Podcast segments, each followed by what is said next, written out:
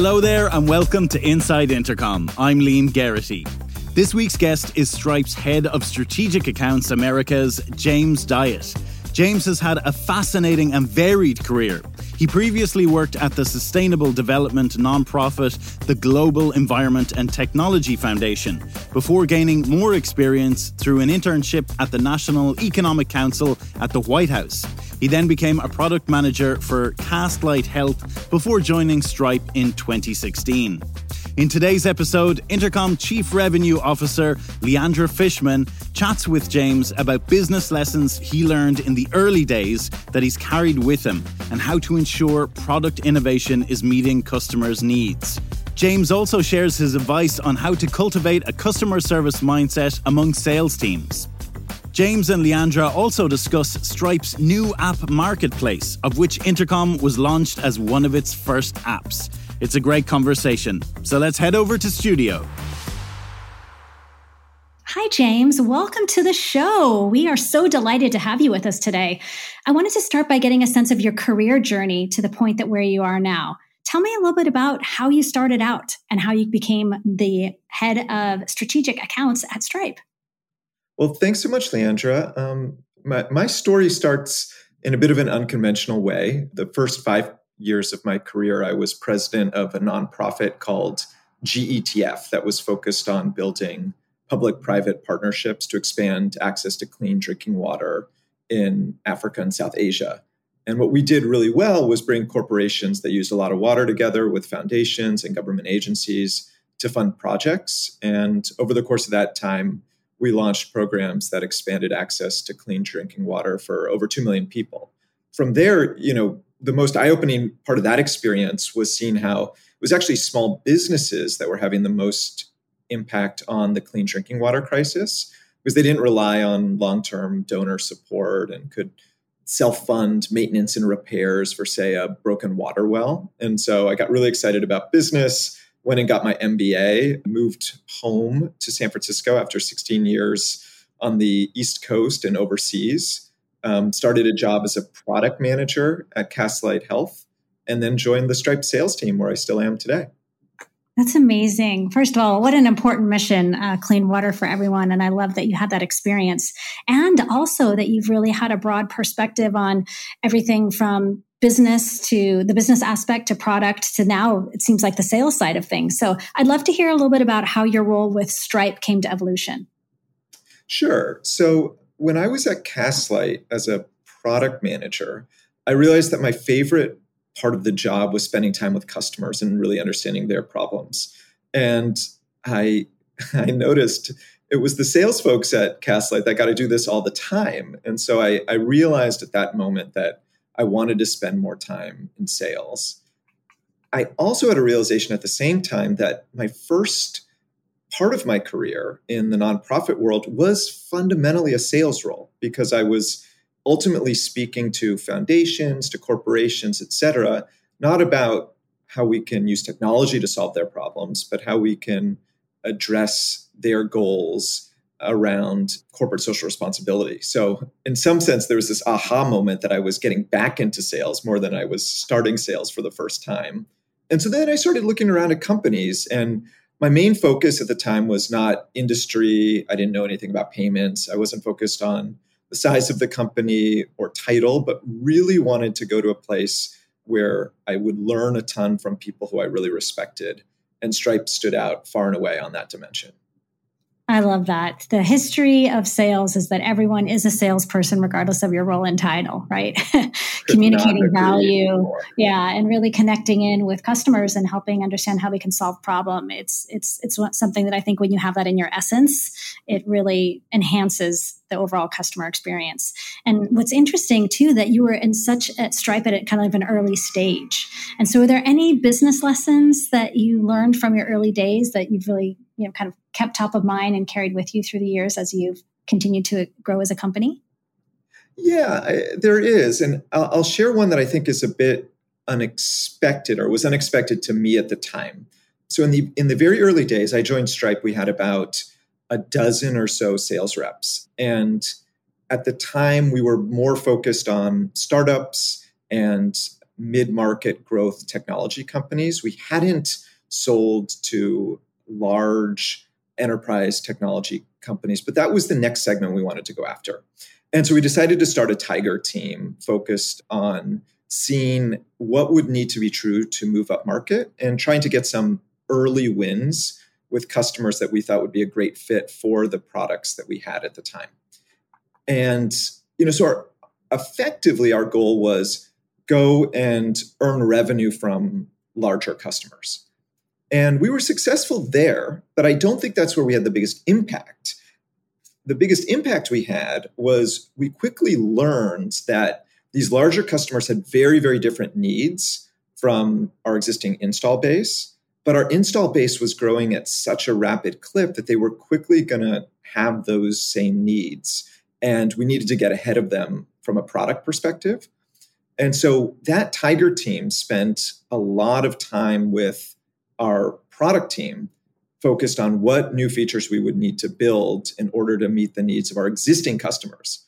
So the, the business lesson for me was that you need to start selling to where your customers are going to be, not just where they are today.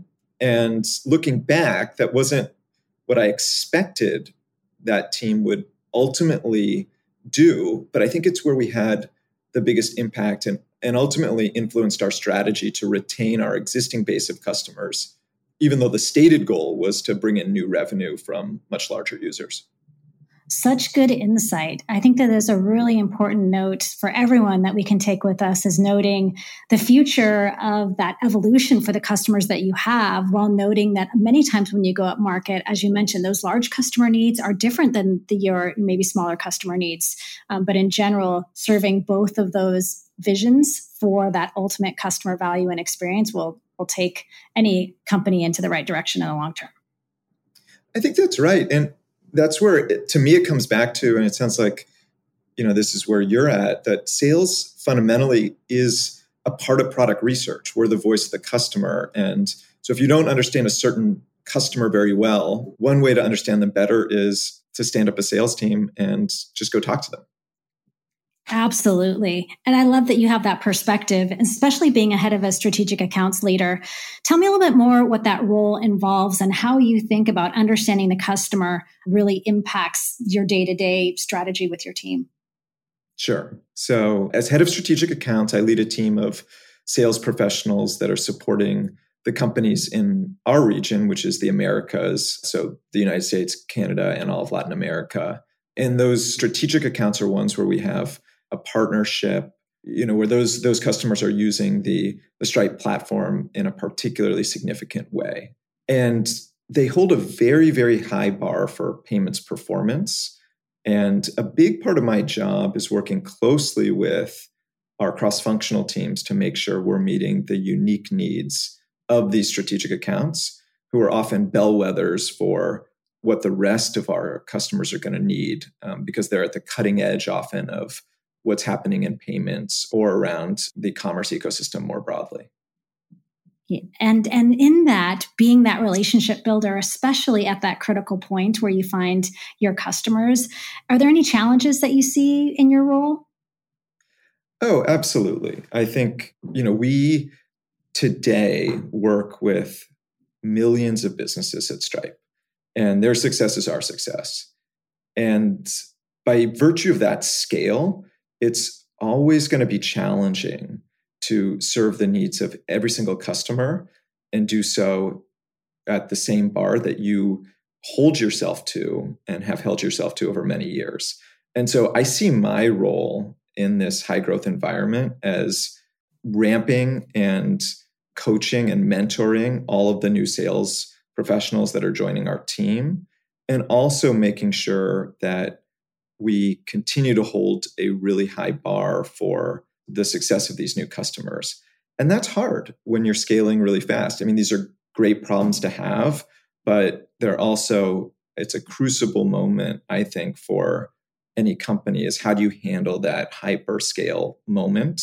Because otherwise, you know, if you don't get it right, you risk losing the the trust of the customers you've spent so long trying to earn their business. Yeah. I mean, that I think what you have really nailed is that word trust. That's so much at the heart of building great customer relationships and also just communication in general. Are there any golden rules or maybe tips that you have that you found successful in communicating with clients and customers? Yeah. And actually, it's, it's, the fact that you use the word trust, that is one of them. So I have sort of two rules for communicating with clients. The first is around building trust. And you may have seen this, Leandra, in your career that a lot of sales professionals they get worried about giving their customers you know quote unquote bad news. So you know we're going to have to delay this feature or we won't be able to meet you on commercial terms. And so they'll you know they'll often avoid the conversation or try to water it down. But those are the moments when if you communicate early clearly and with empathy to customers that's when you build trust. And those are the the most important moments, I think, in building those relationships with customers to grow a partnership over the long term. So that's number one for me. Number two is always starting with the customer's challenges or aspirations. So, again, I think a big mistake we can all fall into as sales professionals is we want to talk about our product or our solution. We're so passionate about it. I'm really passionate about what Stripe's built, and I want to talk about Stripe. That is not the way to speak to customers and show that you're user first. Everything that comes out of your mouth should be about how you can solve their problems. You should be able to demonstrate that you understand their problems. And they'll remember that and they'll they'll see uh, that if you speak that way, that fundamentally you're aligning your success with their success. And that's going to create a virtuous cycle for you as a salesperson. A hundred percent. I don't think I could have said it better myself. I think really your articulation of connecting to the customer challenge, the customer pain, how we're going to solve their problems as as any you know vendor or partner would want to is critical in nature especially as you you mentioned early on about building the right product and so when you think about product innovation and the intersection of that with customer needs that create the deeper relationships that you mentioned what factors go into you giving that information back to your products teams so you can make sure as a company you're really driving to build the right things to meet those needs. Totally. So, this is, I think, one of the most important jobs of a sales professional. It's one that we don't talk about a lot is how do we guide our product teams to build things that our users are going to love? I have a few rules internally that I keep in mind when I'm speaking to product teams. The first is that we always have to remember what I call the, the must haves. So we have to keep an incredibly high bar for performance and reliability, even if that means postponing a launch or you know rewriting a you know web page for and doing it for another round. It's always important to think about the worst thing that could happen to a customer is we don't meet their needs around performance and reliability. So that's that's something that I think salespeople can communicate to the product team that it has to be a, a P0 in the innovation process. The second is, you know, we always need to be listening and we always need to be thinking about not how do we dazzle a user with a product that they've never thought of, but instead zoom into, you know, those mundane everyday challenges and help them perform a variety of functions that they maybe haven't been able to perform without your solution in the past. And so it's those two things that I think if you can keep that in mind when you're speaking to the product team, you know, first is just it the product has to be reliable. It's got to work all the time. And the second is to focus on the specific problems that users are telling you they need help with rather than perhaps some product innovation that's a function of a lot of internal excitement, but that hasn't been vetted by the market. I really think that that highlight of that customer success, customer service mindset is what sets good companies from great companies, really sets them apart.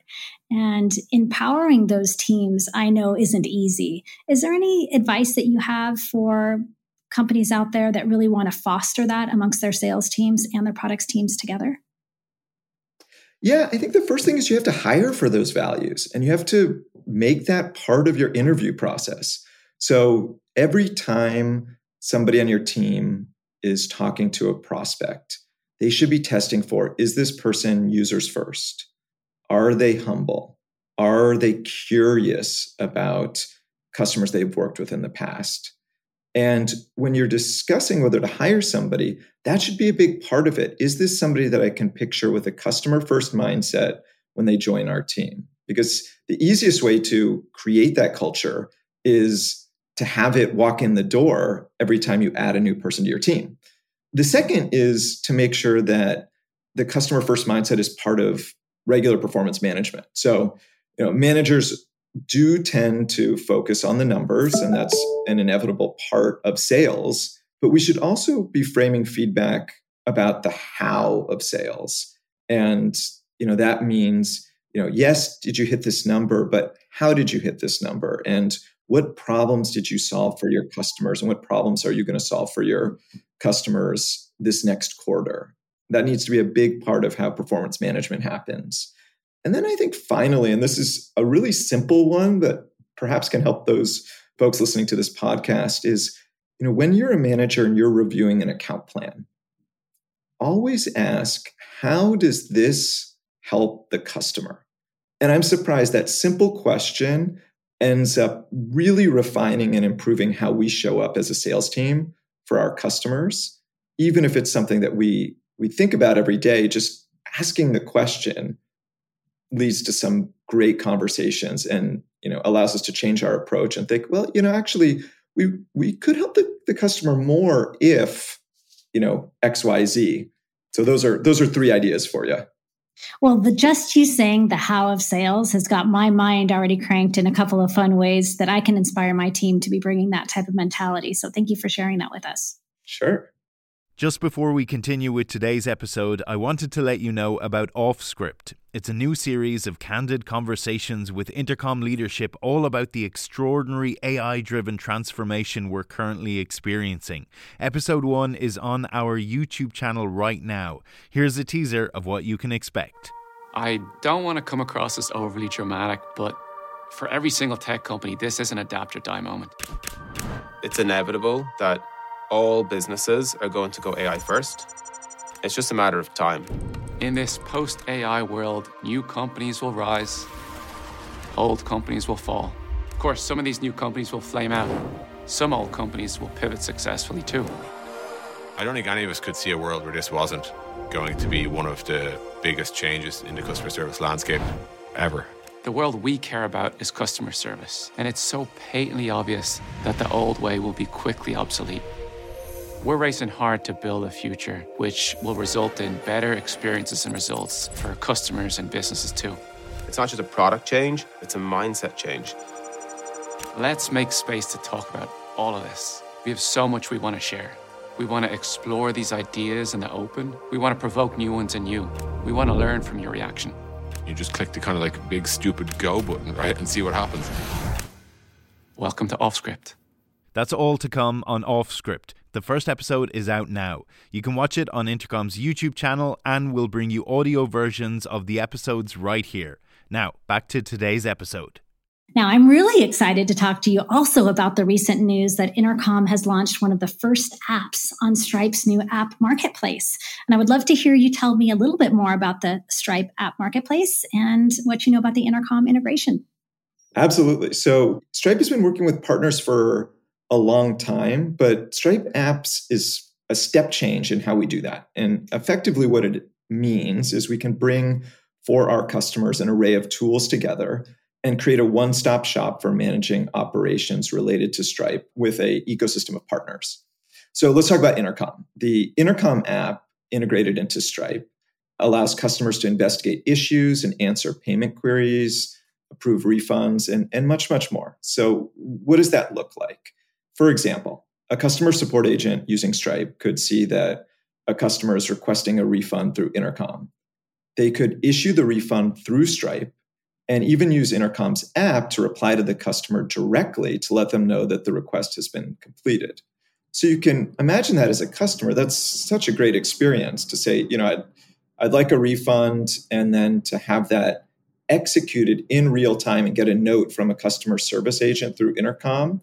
So we're thrilled about the one plus one equals three potential of the the intercom and stripe partnership. The power about that seamless experience that you mentioned i think are going to get people really really excited. And i know one of the reasons that stripe chose intercom as a launch partner was because of our shared commitment to personalized in context customer support. And so i would love to hear a little bit we've talked about you know the commitment uh, that we have to our customers and why this is really important to stripe at this time yeah absolutely and our view is to to compete in the internet economy, businesses are going to have to use a wide variety of software tools. So they're going to need Intercom, they're going to need Stripe, they're going to need a whole host of solutions so that they can focus on the core differentiator for their businesses. And from my perspective, integrating with Intercom is just one step to providing that one stop shop for managing operations and facilitating automated sharing of contextual information across apps keeping systems of record in sync, giving users a fuller view of their business. So we, I think, really see the world very similarly, which is we want to make it a lot easier for and provide this sort of underlying infrastructure. And I think that's what makes Intercom and Stripe so similar as businesses is we're core infrastructure for businesses to be successful. And so we're successful when our customers are successful and you know we're we're behind the scenes and I love that about both of our businesses yeah, making it easy for customers to service their customers, uh, I think is going to go a long way as we continue to have the changes in technology in our environment of how we interact every single day. So it's exciting work to be doing together. What's next yeah. for you? Do you have any big plans or projects this year? Well, you know, 2022 is, I think we can all agree, has been quite a year with a lot going on. And so we're really laser focused right now on on how we can help our customers through what is going to be and has been a, a tricky economic period. So a lot of time on my side is spent how you know going back to the discussion we had earlier Leandra about customers first well what are the things our customers are most focused on right now it's navigating this year with you know inflation the changes in in the fundraising market with consumer sentiment and we want to be a partner for them there. So we're spending a lot of time on our side trying to think about how we can be helpful, you know, in this in this period. Yeah, each year it seems like brings a new set of adventures and hopefully opportunities for, like you said, to us to help our customers solve problems of whatever's top of mind for them. Uh, so yeah. I definitely agree. Everything that we can do to to make it easy for our customers to navigate through these times, I think, is going to be essential. Totally. As we wrap up here, I'd love to know where our listeners can go to keep up with you and the work that you're doing at Stripe. Absolutely. So you can learn about the latest updates on stripe.com slash news or our Twitter account at Stripe. So you can say hi on Twitter. We'd love to hear from you. And thanks so much, Leandra. I really enjoyed the conversation. James, thank you. I really enjoyed chatting with you today. That was Leandra Fishman talking with James Dyett. You can read more about the Stripe app marketplace on our blog. The link is in the show notes. Okay, that's it for today, but we'll be back next week with more Inside Intercom. Thanks for listening. This is Inside Intercom.